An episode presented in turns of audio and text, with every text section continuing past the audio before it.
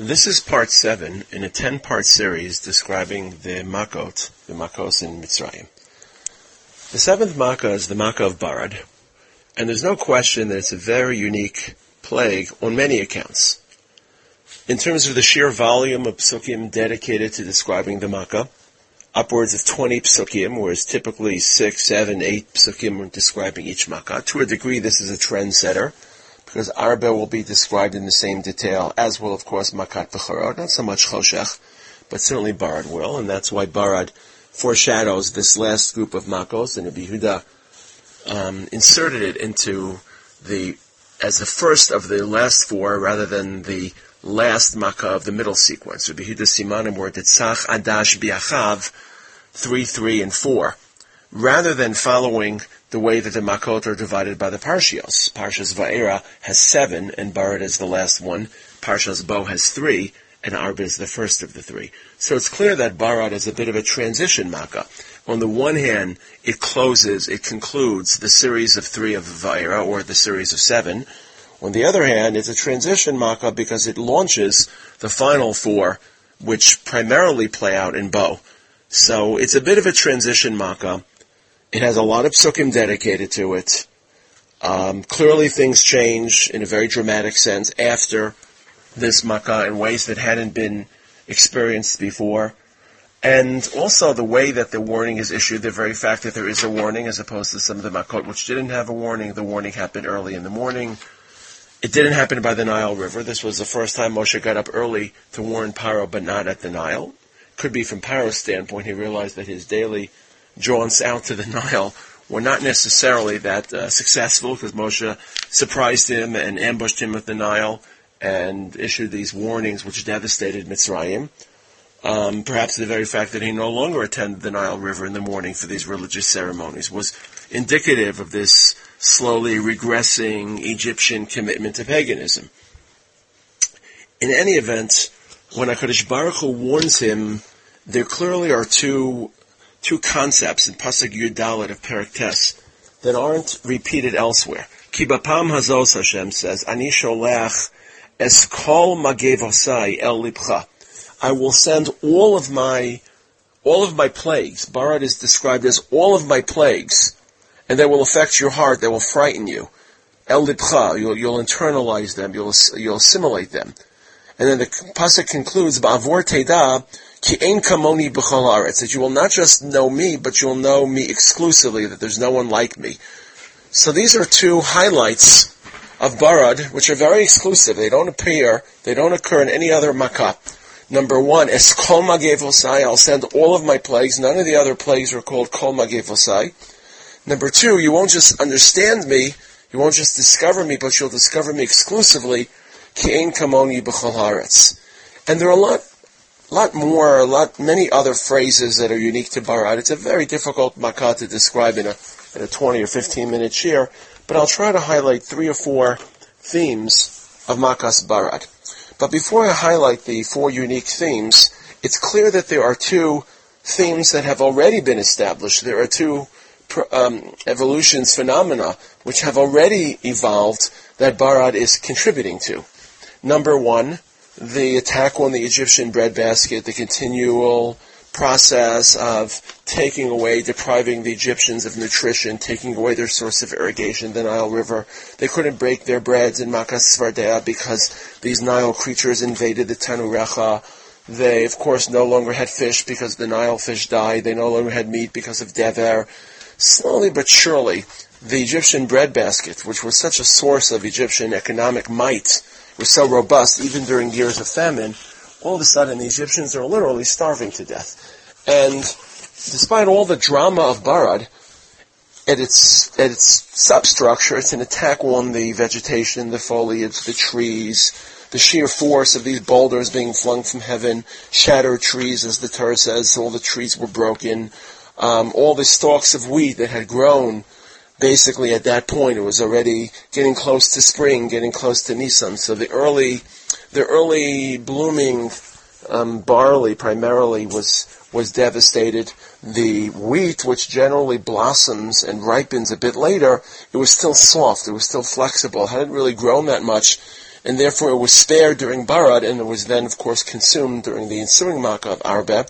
And it's important in this light to see Barad and Arba as a process, which is in part why Rabbi Yehuda places Barad in the last sequence of Bi'achav rather than in the previous sequence of Adash with a base at the end, because Barad and Arba really are a, a dynamic duo in trying to eliminate the Egyptian agricultural industry.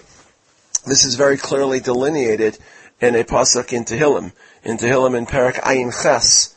And, and in truth, it's interesting because Barad is the is the most one of the most featured, if not the most featured makkah in the entire Tehillim. It's quoted in no less, or it's alluded to in no less than four prakim. So in Parak Ayin Ches, so um, in Parak Ayin Ches, actually Mem Zayin, pasuk Mem Zayin, Yaharog Yaharog Babarad Gafnam, the vines were eliminated in Barad, the Shikmosam Chanamal, and the, their trees were taken in Chanamal, which is probably a, a reference to, uh, to, to Arba, excuse me, the pasuk before describes Arba. Memvav, the pasuk right before Mem Zayin, Vayitain lechasil yivulam v'yigiam la'arba.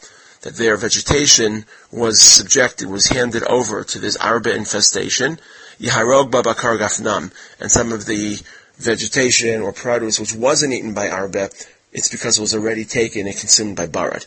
And in fact, there was an easy way for men and livestock to be spared if they just went indoors, and I'll talk about this a bit later. So essentially, the only the only victim of Barad that was uh, unpreventable was the vegetation and the agriculture. That was going to be eliminated by Barad regardless, and then ultimately conclusively uh, conclusively um, devastated by Arba.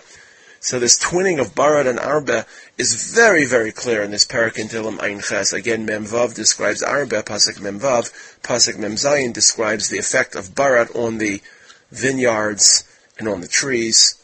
So, on the one hand, Barad still continues this process of attacking Egyptian agriculture. In addition, as I mentioned, the three makot in the middle of the ten makot all lead to social disintegration, to social um, evaporation, that they can no longer, once there is a contagion, society falls apart. They can no longer live in each other's proximity. Shchin, people they can't even maintain marriages, let alone friendships. People have to run from each other's presence because it's embarrassing, because it's mortifying, and because it's contagious. Um, and Arov eliminates or blurs the line between the city and the jungle and civilization falls apart when those lines are blurred. Barad has that same effect. Basically, people have to run into their homes. Um, and again, there's a pasuk in Tehillim in uh, in the next pasuk, pasuk Memches, after it describes the impact of the barad upon the agriculture. This is Perak Ayin in Tehillim pasuk Memches.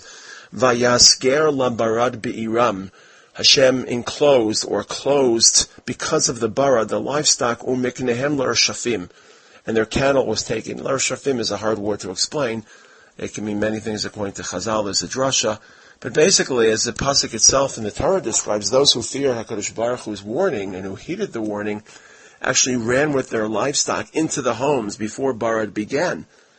So you have this image of people being closed up, battered up in their homes, with their livestock in their living room, reminiscent a bit of Arov, and very much people living in isolation, people living with their livestock rather than as human beings. So they're not dying, especially those who fear the word of HaKadosh Baruch Hu, but this is a continuation of those three middle makos in leading to social disintegration, leading to the collapse of the Egyptian city. And again, look at that word in, in Tehillim, Parak Ayin Ches, Mem Ches, Vayasger, Labarad V'iram that HaKadosh Baruch Hu closed the people into their homes through Barad. And this is a, a word which uh, David HaMelech uses in a different context about Dever. So Dever and Barad have one thing in common. I'll talk about another thing in common, that they're each described by David HaMelech as quarantining people. In the case of Dever, they were quarantined because of the fear of contagion. In the case of Barad, because of the fear of these fiery boulders. So before noticing anything unique about Barad, it clearly is part of um, this process of social closure, Therefore, it is it is something which draws from the previous three makos of Arav, Dever, and Shchin. and it also foreshadows the elimination of the Egyptian agricultural sector, which had begun slowly but was now being ratcheted up, and therefore it is a tandem makkah to Arba, as Tehillim Perak Ayin Ches describes. But what about the unique qualities of Barad? What made Barad unique? So on the one hand, this is really the first time that people will die in mass. Inevitably, the wild animals killed a few. Inevitably, the frogs or the crocodiles killed a few. But here, people who, or cattle, who remained outdoors, basically would die. Uh, and this is clearly described in Pasuk Yurtes. Anyone uh, who will not uh, take their cattle in, anything which we found, men and cattle, asher yimatzeh basadeh v'lo yasef habaisa, v'yaran habarad v'mesu. Barad will fall upon them and they will die. This is not just inconvenience. This is not just mortifying. This is not just some disease of shchin. This is death. And this is partially why it's referred to as Kol Magefosai, because this is a death-dealing makkah. This is partially why, according to some interpretations, Rashi quotes this interpretation when HaKadosh Baruch Hu warns Paro, I will send all my Magefos he's not just referring to Barad, he's also alluding to the fact that there will be a Magefa that will be part of this Barad process called Makas Becharos, and that will ultimately kill many, many more than Barad. Effectively, if, if you want, you could probably see Barad as part of a three Makkah process. Remember I talked about the Makkahs being aligned in different patterns, not just the Tzachadash Biachav. There's a three-part process beginning with Dever, continuing with Barad, and concluding with Makat Becharot. Namely, these are the three Makos that actually led to direct death. These were fatal Makos. These were not torture, persecution, suffering, inconvenience, economic hardship. These are three Makos of death. And notice, of course, the very, very delicious relationship between Barad and Dever because they're they're both conjugated by the same letters. Dalid Beis Reish is Dever, Beis Reish Dalid is Barad. And in fact, HaKadosh Baruch Hu even refers to Dever in a very, very subtle fashion in Pasuk Tesvav. I will now send out my hand to, to smite you. Badaver. I will smite you with daver. Now, daver is a double entendre. It means with this thing called barad, because davar is a, is a thing, davar, but it also means dever. Vatichachein min aretz, you will become extinct. So, basically, HaKadosh Baruch Hu is introducing death, death to humans, he's evoking dever, and he's foreshadowing Becharos. What's happening is as follows, and this is a, a bit of a dilemma for HaKadosh Baruch Hu. On the one hand, he wants to punish. On the one hand, he wants to avenge. On the one hand, HaKadosh Baruch Hu wants to liberate the Jewish people. On the one hand, HaKadosh Baruch Hu wants to showcase his might. But part of showcasing the presence of HaKadosh Baruch Hu is, and this is, I'll say this in quotes, he needs Paro. Because Paro will, will be a great spokesman for other cultures, not just because of what he under, undergo, not just because of his experiences, because Egypt was the center of civilization. So, on the one hand, the Egyptians have to be devastated. On the other hand, word has to get out to others about these events. And that's why death has to be introduced as a threat, but it can't be comprehensive because if everyone is eliminated, then it's very, very impressive, but then there's no one left to tell the tale. So death is introduced, and Paro is threatened, and the noose around Paro's neck, the death noose of things dying and animals dying and now men dying and ultimately his own children dying in, in Bechoros has to be tightened, but Paro still has to survive. And Paro survives Mitzrayim. In fact, according to one Shita in, in Chazal, he actually survives Kriyas Yamsuf. And he lives to tell the tale because he's needed, as it were, to tell the tale. And this obviously impacts Paro. According to one Shita, Paro goes on to be the ruler of none other than Nineveh. He's the king of Nineveh, which, when threatened with divine retribution, ultimately absorbs the message and performs tshuva, as Megillas Yonah describes. So, Barad is, and, and, this is why there's a, you can even sense the dilemma in the psukim. HaKadosh Baruch Hu says that now I will send my hand and slaughter you and your people with dever, and he references the fact that they were a hairbreadth away from dying in Devar, but you, you will and you should have become extinct.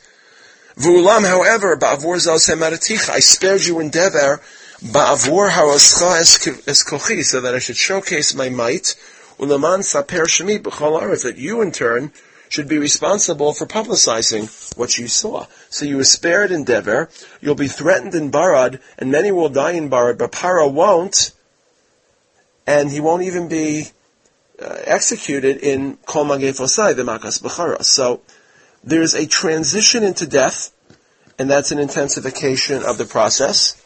However, Paro was spared, Barad ultimately spared Makas Becharas as well. So the first theme of Barad is a continuation of Dever. Dever becomes Barad. Dever is referenced during Barad. A foreshadowing of Makas Becharos. An introduction of death, but ironically, not one which ever eliminates Paro. Um, probably the second, in no particular order, is not just introducing the knowledge of Kudsha Brich Hu, but the knowledge of Kudsha Brich Hu as the creator of the world, um, as a singular creator of the world. Perhaps Egyptians had been completely ignorant, not perhaps. They definitely didn't know HaKadosh Baruch Hu. And the Makos had introduced them to the concept of theology. Paganism had been repudiated. The Nile attack was clear repudiation. Dever was highlighting something invisible that could still kill, that could still wreak havoc, and they understood the notion of invisibility. Um, but did they really yet accept HaKadosh Baruch Hu as the creator of the world, as, as the, the God of science and the God of nature? There's no question that that Barad has this impact of introducing HaKadosh Baruch Hu through nature. Um, how does this happen? First of all, it's the first, really the first, but I'll call it the first for a moment, the first makkah in which HaKadosh Baruch Hu was seen as Elokei Hashemayim. Most of the other makos were grounded at the Nile, the Afar, the dirt turned into Kinim. Everything happened in the terrestrial realm. Shchin started to direct Egyptian eyes to heaven because Moshe hurled this soot, this dust towards the sky, and it filtered throughout the heavens and then afflicted the Egyptians one by one. But as I mentioned in the previous show on Shchin, this was really Moshe's Makkah. At this point, it was clear that Akadosh Baruch Hu was in heaven, hurling stones down at the Egyptians, fiery boulders. So on the one hand, it lifted the whole process to Shemayim, and to a degree, all the other Makos after Barad will now be heaven-based. Even Arbe, which you'd think would be something very terrestrial, Arbe is summoned by a strange, unnatural easterly wind. So there's a wind from the heavens that draws the Arba. Certainly Choshech Amakas Bechoros, the sacking of planets, and of course the descent of the Malach HaMavis. So it draws their attention to HaKadosh Baruch Hu, not just as a very powerful magician that can outduel the Egyptian sorcerers, but as a God of heavens beyond just the human realm.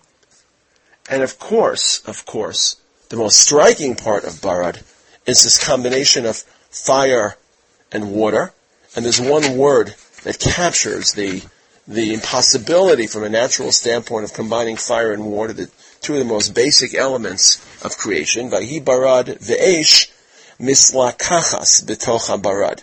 The fire and the water, the fire and the ice, were intermingled, were blended within this general object called barad. Um, this is part of the reason that Barad is linked into Hilam Ayin Zayin now, not Ayin Ches, but Ayin Zayin. It's linked to the Kriyas Yamsuf. When HaKadosh Baruch Hu was talking to the Jewish people, or, or David, or the, the author of Tehillim Ayin Zayin is referring to the events that HaKadosh Baruch Hu performed during the Yitzias Mitzrayim that startled, that amazed the Jewish people, and that convinced them. He talks about Kriyas Yamsuf and Pasuk Yud Zayin, Ve'ocha mayim elokim, the water saw you. Ve'ocha mayim yachilu, the water, the water was, uh, was tempested, was disturbed. Um, the sounds em- emerged, pasuk yud ches. Af chatzatzecha yishalachu, your arrows came down from heaven. Kol Ramcha Bagalgal, the sound of your thunder in the orbits of the world, Heiruv Rakim, the lightning, Tevel Ragza, the Tirash Aretz, Bayam Darkecha, your path is through the sea, Ushvilcha B'mayim Rabim. It's a very, very seamless, seamless transition between the effectual natural elements at Kriyas Yamsuf and the effect of natural elements during Barad, the similarities between most directly the effect on water, the sounds, the lightning, the thunder, the winds. There's a little bit of evoking of Matan Torah as well, the sounds during Matan Torah. All these three, but primarily Kriyas Yamsuf and Barad, and primarily because of this contrast between fire and water, which can't normally, normally they, they cancel each other, and here they coexisted and they fell and they punished the Egyptians, and some of them were frozen, some of them were just simply uh, in, in, injured by the impact of the Barad, by the fire that broke out. There's a sense of conveying to the Egyptians that HaKadosh Baruch Hu is not just a God that exists, but an exclusive God. Kiein kamoni b'chol haaretz, and not just exclusive, but a creator of our universe, a Borei Olam. And this is really the second theme of Barad, convincing the Egyptians of HaKadosh Baruch Hu's exclusivity and convincing them that he created the world. There's a description of Brias Olam. Many of the Rishonim, many of the commentators describe the four elements that were highlighted in Bara, not just fire and water, but wind and dirt. The third element, and this is something which uh, is probably pretty obvious once you describe it, is that Bara, in many ways, has this classic feel. Everything about the Makos is intriguing, is different. What exactly is the symbolism of Tzfardea? What exactly is the metaphor, of the imageries, the themes, the motifs of of of Shchin, of, uh, uh, of Dever? Fiery boulders being hurled down from Shemayim, expressing HaKadosh Baruch Hu's wrath and anger, that's classic. That's not a makkah that has to be understood any more deeply. It can be understood more deeply. It can be understood as introducing HaKadosh Baruch Hu as the Bari Olam, introducing death where it hadn't been introduced before. But there's nothing more classic than HaKadosh Baruch Hu avenging HaKadosh Baruch Hu expressing his fury, his anger, by hurling stones from Shemayim, where we envision HaKadosh Baruch Hu. As human beings, we envision HaKadosh Baruch Hu, as Shemayim, Shemayim Lashem, Ve'aretz Lefnei Adam. Now, it's classic because don't mistake, don't, you know, don't be mistaken about it. When the Egyptians saw fire coming down from heaven, I'm sure many of them thought about Sdom. The last time that human beings were punished by fire erupting and being hurled down from heaven. And when that fire was accompanied by copious rains and water, it wasn't just barad, it seemed to be raining heavily as well. Mata vayamter Hashem barad, there was matar, so they couldn't help be thinking about the mabul. So here you've got these ancient human beings basically uh, receiving a combo platter of Noach's Mabul and Sdom's conflagration. And this is classic HaKadosh Baruch Hu punishing man who deserves to be punished, expressing his anger by hurling fiery stones. Um, I mentioned the two Prakim in Tehillim which associate Barad with Arba, which associate Barad with Kriyas Yamsuf, which associate Barad with Dever. Parak Yudches in Tehillim also references Barad, and it just talks about HaKadosh Baruch Hu generically, so to speak, punishing his foes, the foes of Am Yisrael. And you've got classic apocalyptic imagery, the heavens erupting, the heavens bursting forth, sounds emerging, fiery coals, Minoga negdo avav avru barad v'gachalei eish. This is pasuk Yud Gimel. Barad and coals of fire. Pasuk Yud Dalid v'yareim b'shamayim Hashem.